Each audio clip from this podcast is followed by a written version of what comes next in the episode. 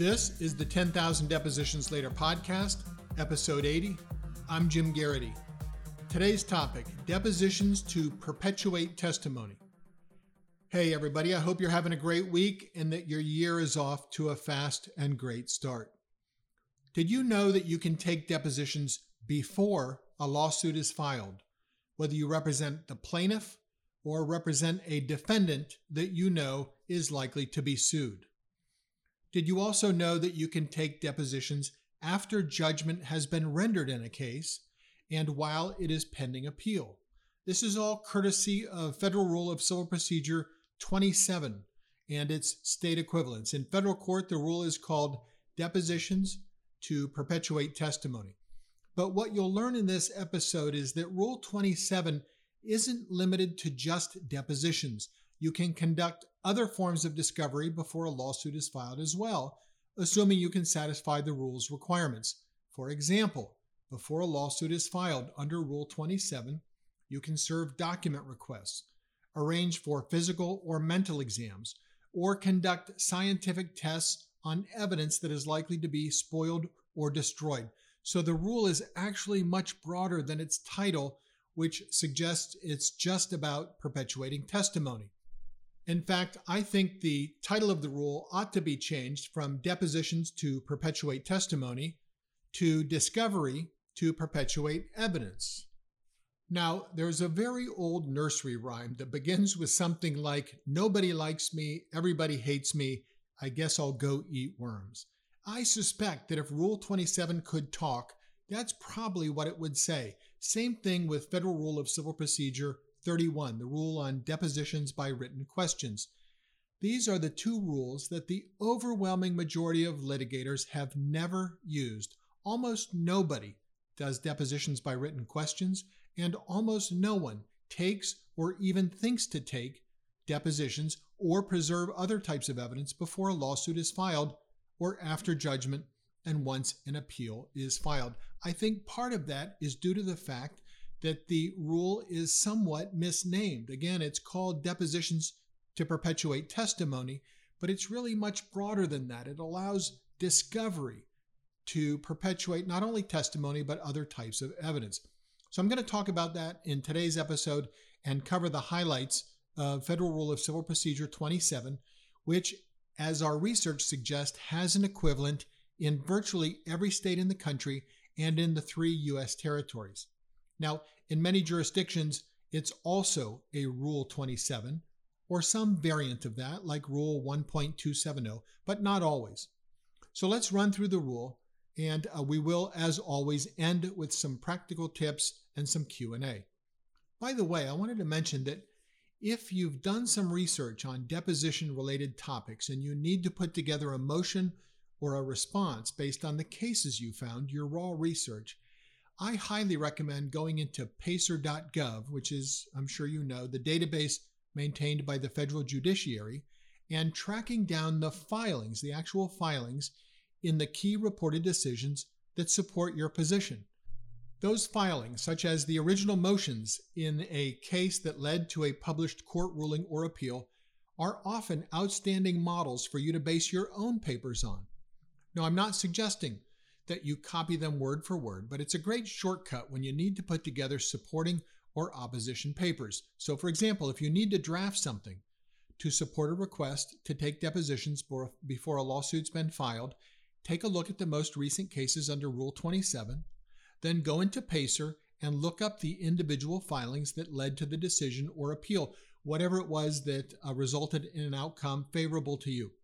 Often those filings are extremely well done and will contain exactly the arguments and case citations that you need for your filing. Finding the filings in a case that supports your point on PACER is a great research shortcut, and it's one I use all the time. All right, so Rule twenty-seven, again, is titled Depositions to Perpetuate Testimony. It's expressly written to allow you to take full-blown depositions if you're expecting a lawsuit to be filed, whether by you and your client or by an adversary against your client, but where the lawsuit can't presently be filed uh, by whoever and or you can't cause it to be filed. As I mentioned a moment ago, it's also specifically designed to allow depositions to be taken if the case is over, if a judgment has been entered, an appeal has either been filed, or the time for appeal has not yet run. So if your case has come to an end, and if you're going to file an appeal, or if you've already filed one, you can use the same rule to perpetuate evidence while the appeal is pending. Now, when looking at this rule, you want to zero in right on the standard that the court will use to judge your motion.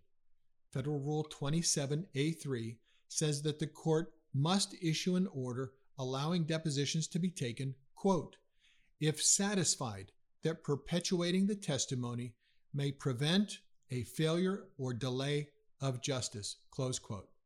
So that's the touchstone for this rule and your effort to gather evidence uh, under Rule twenty-seven. Will taking the depositions or gathering the evidence prevent a failure or delay of justice? Now, what does that mean? Failure of justice. It means evidence is going to be destroyed or lost. It means that witnesses may pass away. Delay of justice. What does that mean? Well, it means that maybe the evidence isn't going to be destroyed, but maybe you're going to have a harder time getting access to it. Again, think about a witness who may be traveling to a jurisdiction uh, that you're not going to have access to for an extended period of time. So the most common grounds under Rule twenty-seven involve situations where uh, a witness is gravely or terminally ill, a witness is of very advanced age, think late seventies or older, a witness is likely to leave the country, or evidence is likely to be spoiled, destroyed, may vanish, or become inaccessible. There are many occasions where using this rule will be easily justifiable in your practice. How many times have you had situations where witnesses or evidence falls into one of these categories? If you can't cause your lawsuit to be filed, or if you can't do anything to get an expected opponent to file their action, your evidence could disappear on you. There are many substantive areas of practice where there are conditions precedent that you or an adversary must satisfy before a lawsuit can be filed. Sometimes those conditions precedent, such as administrative exhaustion requirements, can take a year or more to conclude. So lots of bad things can happen while a claim is being put together, is anticipated, or is working its way through some condition precedent. All right, so let's talk about this. How do you benefit from this rule? Well, Rule twenty-seven lays out the exact procedure. So let's run through it very quickly. And to help you absorb the process a little more easily, think of the process I'm about to describe as more or less as the same thing as actually filing the substantive lawsuit. The process is very similar. So think of it as kind of a mini suit, specifically designed to capture and preserve evidence before the actual lawsuit is filed. So here's what you do. If you're if you're going to be the petitioner, you file a verified petition in the court where any expected adverse party resides. If you're the plaintiff, or the petitioner in this case, you file it in a district court where a defendant resides. If you're a defendant seeking to perpetuate testimony or evidence, you file your verified petition wherever the plaintiff resides. The petition must ask for permission to depose specifically named individuals whose testimony you want to perpetuate. In other words, you just don't go in and say, I'd like to take the depositions of current and former employees. You've got to specifically name the witnesses whose testimony you want to perpetuate. All right, and your petition must show the following. First, your client expects to be a party in an action that can be filed in a federal court but cannot presently be brought or caused to be brought. In other words, there's no action pending at the moment, but we absolutely expect one, and we just can't make it happen so that we can get depositions started as we might normally. One judge in the Ingersoll Rand case in the show notes said a substantial expectancy might be treated as the equivalent of a party expecting to be a party in an upcoming action. The petition has to outline the substance or subject matter of the expected lawsuit and outline uh, the petitioner's or your client's interest in the case. You have to tell the court in your petition the facts or points that you want to establish by the proposed testimony. You also have to tell the court why you need to perpetuate the testimony. You need to tell the court as well the names or at least the description of the persons that you expect to be adverse parties in the case and provide their addresses. So you have to tell the court who the opposition is going to be. This is not an ex parte process, unless, of course, you serve adversaries with the petition and they don't show up. That's a different story.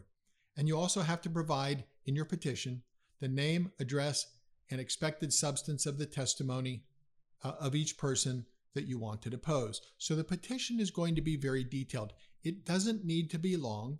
It just has to satisfy the technical requirements outlined in the rule that we just covered.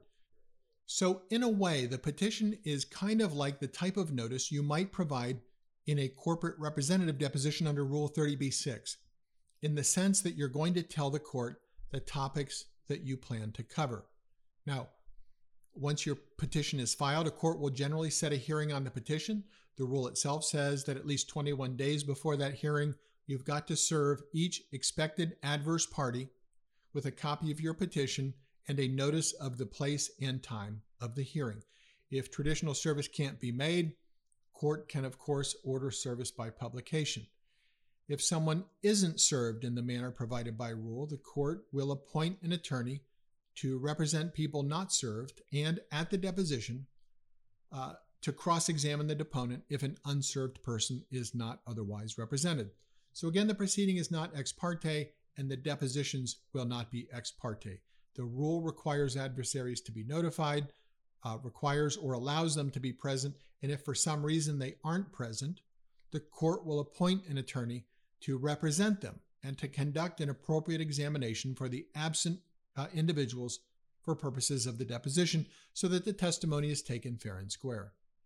Now, assuming all of that is out of the way, the court will then issue an order that describes the people to be deposed, the subject matter of the examination, and how the deposition will be taken, usually by oral testimony, sometimes by written questions.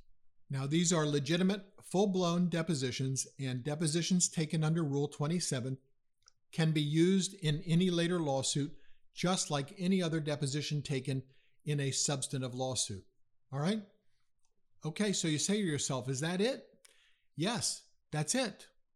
Now, don't you feel horrible that you've never used this rule? Have you really never had a case where you needed to preserve testimony before you could get into court? No? All right, well, you get a pass if this has never been a situation that applies to you, and so you no longer have to listen to my lecture on this. But the rest of you, why not? It's like I said in the episode on depositions by written questions, it's just a best practice for you as a litigator to have a working familiarity and experience with the range of rules that govern depositions. You never want to be in a situation where a client looks at you and says, well, do we have to wait until the lawsuit is filed? You say, um, yeah, because that's when we take depositions. The client then says to you, well, I Googled it, and it looks like there's some kind of process that allows you to take depositions before the lawsuit begins. Is that right? Well, as I said at the beginning of the episode, it appears that every state in the country and three U S territories have rules that allow you to perpetuate testimony or evidence. So you've got to be familiar with it. And it's just a good idea to flex those intellectual muscles, your practice muscles, and be familiar with this process. All right, let's do some quick question and answer, and then we'll be done. What is this rule not for? Well, it's not for figuring out whether you have a claim. It's not to see if you might have a claim. Otherwise, everyone would use Rule twenty-seven as a due diligence tool before filing a substantive lawsuit uh, or before it's time to defend one. Take a look at the Malone case, M E L O H N, in the show notes. There, the Rule twenty-seven petitioner asserted that he intended to commence an action against the respondents for civil RICO. That's a claim under the Racketeer Influenced and Corrupt Organizations Act. According to the court opinion, the petitioner uh, candidly said he can't state his expected claims, can't assert them in a complaint with the requisite specificity without this information. In federal court, at least, and in many state court jurisdictions, there's a rule of procedure that if you're alleging fraud, there's a heightened pleading standard. And so the petitioner in the Malone case essentially says to the judge, Judge, I can't meet that pleading standard without getting discovery. Well, that's probably a mistake. That put the petitioner, and there were other reasons uh, apparently in this decision, squarely in the crosshairs for denial of the petition. And the court there cited a number of decisions for the proposition that under Rule twenty-seven, a petitioner must already know the substance of the evidence that he or she seeks to perpetuate and may not use this rule as a means of discovery to search for evidence that would support a possible lawsuit. And by the way, the Malone decision contains an excellent detailed discussion of Rule twenty-seven and what it allows and what it doesn't. So if you need a primer in a hurry, grab that decision. What is it also not for? It's not for slipping in some early discovery. Again, it's for establishing testimony that you know a witness will give. It's for perpetuating known evidence.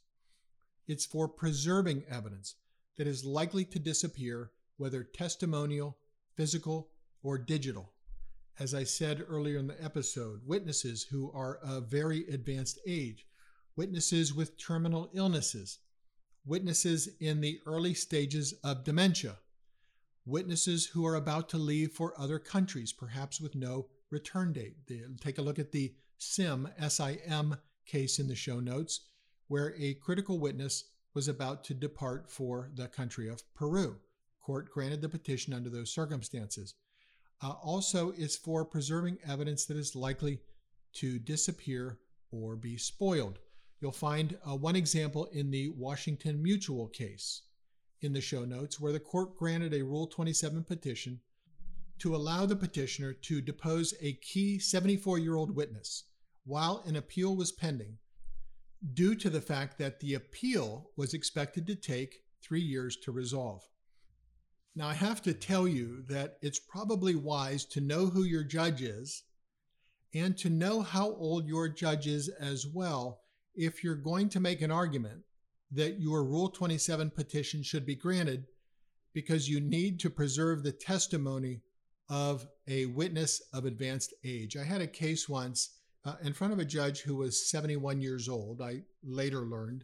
It wasn't a Rule twenty-seven case, but nonetheless, there was a statute in the jurisdiction that said if your party is of advanced age, and the statute didn't define what that means, advanced age, but if your party's of advanced age, you can ask the court to expedite the case on the trial docket. And so I filed these papers without stopping to think that I'm describing someone of being advanced age who was probably two or three years younger than the judge that was going to decide the motion. So you've just got to keep that in mind and be very careful how you characterize uh, the person whose testimony you want to preserve uh, because of their age. You want to be smart about that. Uh, here's another great example in the Martin case in the show notes. So we're back on track. Uh, there was an aluminum reduction plant apparently located near property used by cattle ranchers. The ranchers were apparently claiming, either informally or in some way outside the court system, that fluorides coming from the plant had been discharged onto the lands and into the water, and that their cattle had been injured by eating vegetation and drinking water contaminated by the fluorides. All right, fair enough. So the ranchers were apparently claiming that this pollution from the aluminum plant nearby had caused the death of nearly two hundred cattle. So the company that operated the plant expected a lawsuit, but had no basis at that time to force the ranchers to act or to file its own claim. So the company filed a petition under Rule twenty-seven, and it told the court that it wanted to have an expert inspect the cattle, both alive and dead, and to take samples of blood, urine, feed, air, water, soil, and vegetation. Uh, so there were obviously concerns that physical evidence could be lost or could deteriorate, including the actual carcasses of the deceased cattle. And of course, there was an issue about degradation of the chemicals or alleged chemicals in the soil over time. So that was a perfect situation for Rule twenty-seven, and uh, the petition was granted. All right, next question. Under what circumstances might a court find that you've shown you do have a claim and cannot yet bring it? Well, for example, in many situations, there's an administrative exhaustion requirement under state or federal law that forbids you or your adversary from filing the claim until those exhaustion requirements have been satisfied, and where you or your adversary are currently working your way through that administrative process. So there's obvious proof that a claim is on the way because the claim is working its way through conditions precedent. Sometimes there'll be situations where your client or an adversary have suffered harm in a very significant way that inevitably leads to litigation, so a lawsuit is highly likely. Sometimes that's going to be something like a personal injury claim, where one or more people have been grievously injured from the obvious fault of someone else. Again, sometimes there are pre-suit notice requirements, which many states have, that require you to provide written notice of the claim and wait a certain period of time, commonly six months or a year, before you sue. So you don't have an administrative process that you're having to actively litigate or work through, but there's just a pre-suit waiting period that you can't do anything about. So this rule doesn't apply if you can go ahead and file suit right now, or if you can trip some trigger by an adversary that causes them to file their action right now. It only applies to perpetuate testimony or evidence when an action is on the runway, so to speak, warming up, but just can't be filed in court in other ways. Uh, in the Legg Mason, L E G G M A S O N, two words, investment case in the show notes, there was a stipulation that the parties had signed that apparently contemplated the possible filing of a lawsuit uh, by a certain date. So it could be filed by a certain date, but didn't have to be filed immediately. So in that case, the petitioner asked the court for permission to depose a non-party witness who was approximately eighty-seven years old. The court said that meets the test of Rule twenty-seven. There's a clear likelihood of a claim being filed by a date certain, no ability by adverse parties to compel its filing any sooner than the deadline, and the witness was both of advanced age and apparently critical to the case. Another example, the Chao case, C H A O, in the show notes, a Rule twenty-seven petition filed by the former U S Secretary of Labor, uh, uh, Elaine Chao. Her agency was investigating potential illegal wage and hour practices, but the problem there was that a number of the witnesses were undocumented immigrants who were about to be deported. The investigation had not been completed by the Department of Labor, in fact, hadn't actually been underway very long, just several months, and those witnesses were about to disappear under no control of the Department of Labor. Petition granted. And by the way, that petition is available, like many of the filings in the cases we're talking about, on pacer dot gov. And that petition filed by the Department of Labor is a great example of a nice, tightly written petition. If you want to see what they look like, it's only four pages long, but it meets all the elements. All right, next question. What's an example of a situation where the court found the expectation of being a party in a lawsuit was just too speculative? Well, let's take a look at the Ingersoll Rand case in the show notes. In that situation, Ingersoll Rand filed the petition uh, because it held a patent that had been issued because of the work of one of its employees. And Ingersoll Rand was aware that another company had filed a lawsuit seeking to compel Ingersoll Rand to assign the patent to it. The company had apparently claimed that the employee whose work led to issuance of the patent actually worked for the other company at the time that the work was done. So the other company was saying to Ingersoll Rand in this uh, effort to compel assignment of the patent to it, look, this guy worked for us when he did this work. It's not your patent. So they sued Ingersoll Rand to force reassignment of the patent. While that was going on, Ingersoll Rand filed a Rule twenty-seven petition to preserve certain evidence in case the other company won the reassignment of patent lawsuit and then sued Ingersoll Rand for patent infringement. So the company is essentially saying to the court, look, we've been sued for the purpose of forcing us to give this patent to his prior employer. If they win that lawsuit, they're probably going to sue us next for patent infringement. Well, the court said that's just a little too speculative. We don't know who's going to win that other lawsuit, and we don't know if they do, if they're actually going to sue. So petition denied. Next question. What's an example of a petition that was denied because there didn't appear to be any unusual risk of spoliation or the failure or delay of justice? No real specific uh, evidence that there was uh, going to be a loss of evidence or testimony. A good case on this point is the Hawthorne case in the show notes.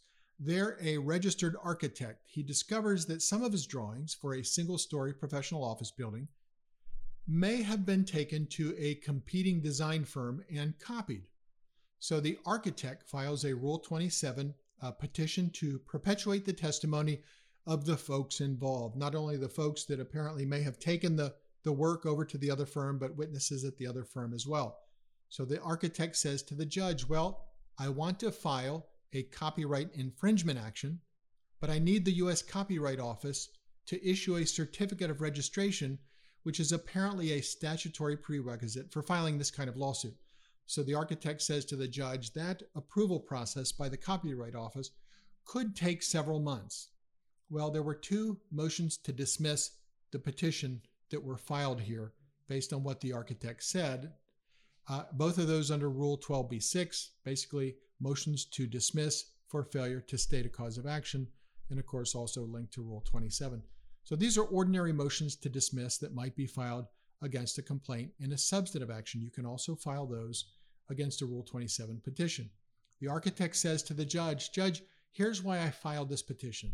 One, there's going to be delay from the copyright registration process. Two, there may be deterioration of witness recollections over time. Three, there may be loss or misplacement of records that we need in the respondent's possession or control. Four, uh, we may have increasing difficulty over time of getting access to testimony and documents. Well, the judge granted both twelve b six motions and dismissed the petition. Why? Well, the court again says, first, this rule is not a substitute for general discovery. It's not meant to help you fish for evidence or find claims or defendants. And the judge also looked at the reasons given and says, look, those are factors that are present in every case. The risk that memories may fade and that documents may be lost over time exists for every potential litigant. So an allegation that witnesses might die or that memories might fade are not sufficient without more for a Rule twenty-seven petition. Another example on the same point is the United Heritage case in the show notes. There, an insurance company got a claim for insurance coverage after the insured's house uh, was completely destroyed in a fire. So the insurance company files its petition saying to the court, well, there are some inconsistent statements made by the insureds, and some of those inconsistent statements may relate to phone calls. So the insurance company, in its petition, told the court that it wanted cell phone records to complete their investigation. The court pointed out that insurance counsel at the hearing on the petition acknowledged that he actually didn't have information about the data retention policies of the cell phone carriers. Well, yikes. That would have been useful information to have when the standard is whether there is likely to be a delay or failure of justice due to the destruction of evidence. So the court says, you don't have what you need here. What you're really trying to do is discover evidence, not perpetuate it, because you can't say with any certainty that there's a real risk that the evidence you need is going to be destroyed. So absent risk or evidence that uh, there's going to be a loss or degradation of proof that you need, Rule twenty-seven isn't satisfied because there's nothing to perpetuate. Next question. Does this rule allow you to conduct discovery other than depositions? Yes. Again, although the rule is titled Depositions to Perpetuate Testimony, Rule twenty-seven A three authorizes a judge to, quote, issue orders like those authorized by Rules thirty-four and thirty-five, close quote. Some courts say this language clearly allows you to file a petition simply to compel the production of tangible evidence so that it isn't lost, even if you don't actually need to depose anyone. It could be videotape evidence, an audio recording, a computer hard drive, a flash drive or S D card, a website, a social media profile. The list goes on and on. So much evidence these days is digital and is so easily lost, modified, or destroyed. And because this really is an interests of justice rule, you should be fairly aggressive about asking the court to allow other discovery if needed under the rule, either independent of a deposition or to allow you to prepare ahead of time for a preservation deposition sought by your adversary. That's essentially the holdings in the Matt Zinger and Agent Orange cases in the show notes. There, the judges essentially said it would be unfair to require adverse parties to a petition to conduct or participate in a deposition which is intended or likely to be introduced as evidence in a possible future trial without allowing them the opportunity to prepare for that deposition through the service of written requests for documents and so on. So if you need paper discovery to get ready for a deposition, ask for it. Next question. If an adversary asks the court to allow it to take perpetuation depositions, can you take other depositions pertinent to or adjunct to the preservation deposition? Yes, absolutely. That's a basic principle of fairness. All right, so that's a bit of a deep dive into Rule twenty-seven. This episode is a little longer than normal, but I wanted to provide you with a range of examples and questions uh, based on actual cases to give you a good sense for it. This rule surely has lots of applications in your practice area if you are a civil litigator. So I urge you to take a look at these cases, uh, maybe beginning with the twenty twenty-one order in the Malone case. That does a great job of providing an overview. All right. A great rule to become familiar with and to test. Use it, experiment with it, and see what kinds of things you can get to improve uh, the work you do for your clients. All right. That's it. As always, thank you so much for listening. If you have any questions for us or even suggested topics, shoot us an email at deposition podcast at jim garrity law dot com. All right. That's a wrap for today. We've got lots of great episodes coming up. I'll talk to you soon.